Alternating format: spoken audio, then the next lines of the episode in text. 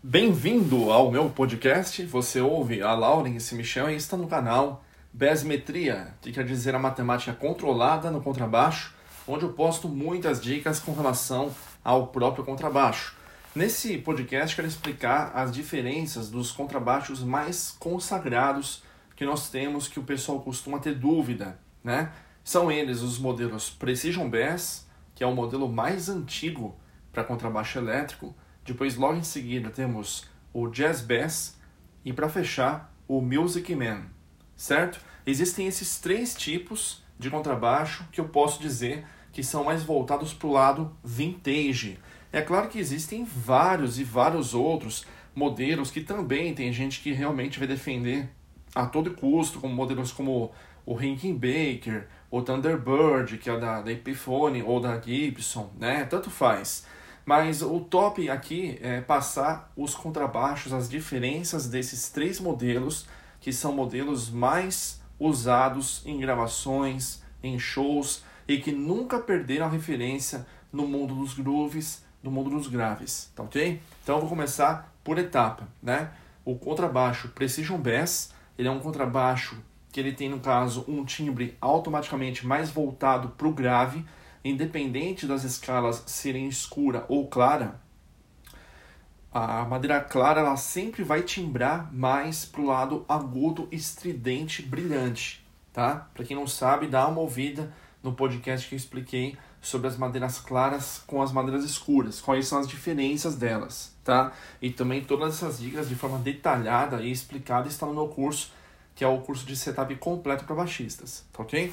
Mas vamos lá, explicando aqui, é, uma, uma dúvida muito importante que muita gente não, não sabe com relação a isso é que o contrabaixo Precision Bass ele tem já de natureza um som mais grave porque a posição dos captadores, que nós damos o nome de alocamento do captador, ele fica exatamente ali no meio do corpo do instrumento, né? E é uma sacada muito legal que o Léo Fender fez para poder construir esse captador. Por quê? Porque ele é com bobina dupla né? Então, se você for ver, parece que são dois captadores, mas na verdade é um captador só, né? Se o contrabaixo for, vamos supor, de quatro cordas, pode perceber que o captador ele é meio de lado, tem duas, a parte de cima pega duas cordas e a parte de baixo do captador pega outras duas cordas, né? E sendo que as cordas justamente mais grossas, que é o misão e o lá, ah, o captador fica um pouco mais perto do braço, e o captador da ponte, digamos da ponte, né? não é da ponte, é o mesmo captador, mas um pouco mais deslocado para trás, perto da ponte, são das cordas Ré e Sol. Então ele tem uma, é, além de ele evitar ruído, porque a bobina dele é invertida, né? Isso gera o RAM canceling, que é sem ruído. É, lógico, estou falando com captadores bacanas, né? não um captador chinês.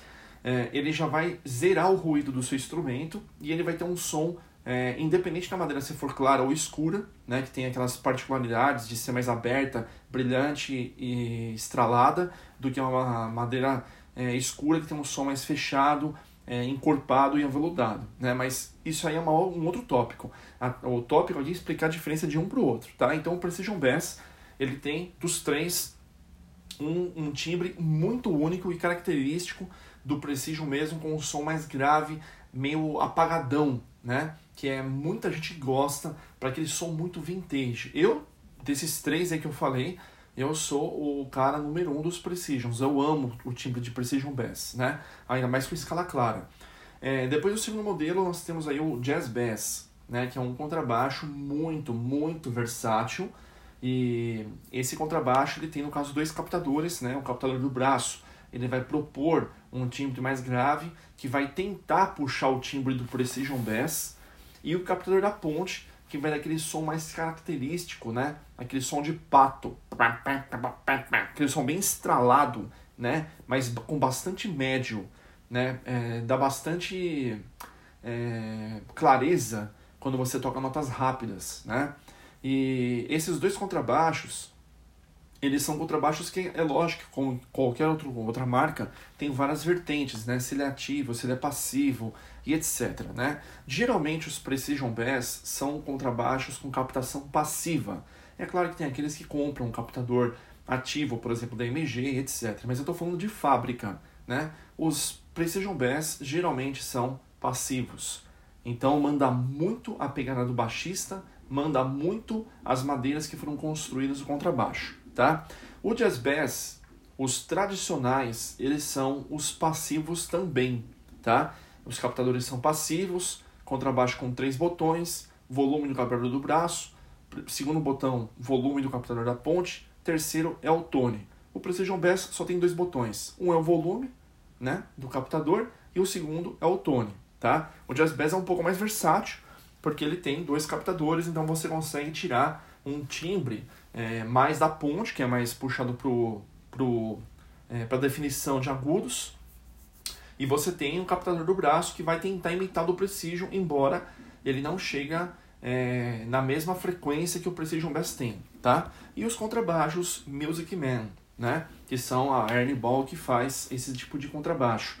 Eles têm, pode perceber que o captador deles fica em uma posição, ou seja, o que eu já expliquei, um alocamento diferente tanto do Precision Bass como do Jazz Bass, né? Ele fica no meio termo ali, ele fica quase é, do meio do corpo do baixo, um pouco mais para trás, perto da ponte.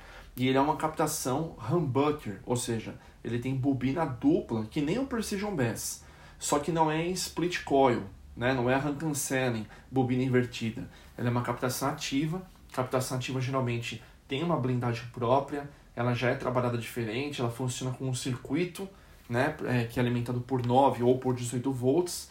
Existem alguns captadores da MG também que são captadores ativos que é, por mais que você não tenha circuito, ele já vai usar bateria também, né? Mas estou falando dos contrabaixos de forma original, né?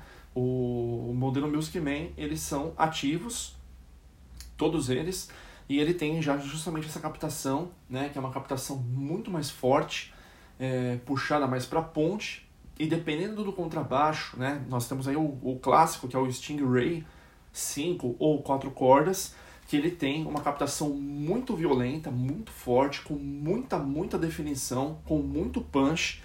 E assim, você ainda tem uma chavinha seletora para você poder defasar a bobina, né? É, pode perceber que esse captador humbucker, ele é um só, mas é como se fosse dois em um. Humbucking é o que diz, né? Você tem como defasar como se fosse os polos do captador da ponte, a chave seletora colocada na, na metade, ela vai deixar o captador ligado por completo, né, a, a captação pegando mais perto da ponte e pegando mais perto do braço. E colocando a chavinha seletora toda para a esquerda, você tem, no caso, somente o timbre da defasagem do captador, como se fosse pegando mais perto do braço. Então, embora seja um captador só, ele tem essa versatilidade. Né? Existem alguns contrabaixos, no caso, mais baratos, da Dajima, marcas é, chinesas que estão fazendo no mercado, né? que tentam copiar o modelo do Music Man, né? Mas aí já foge do propósito. Estou falando aqui de modelos consagrados vintage, né? Modelo é uma coisa, marca é outra, né? Eu estou falando das diferenças de timbre.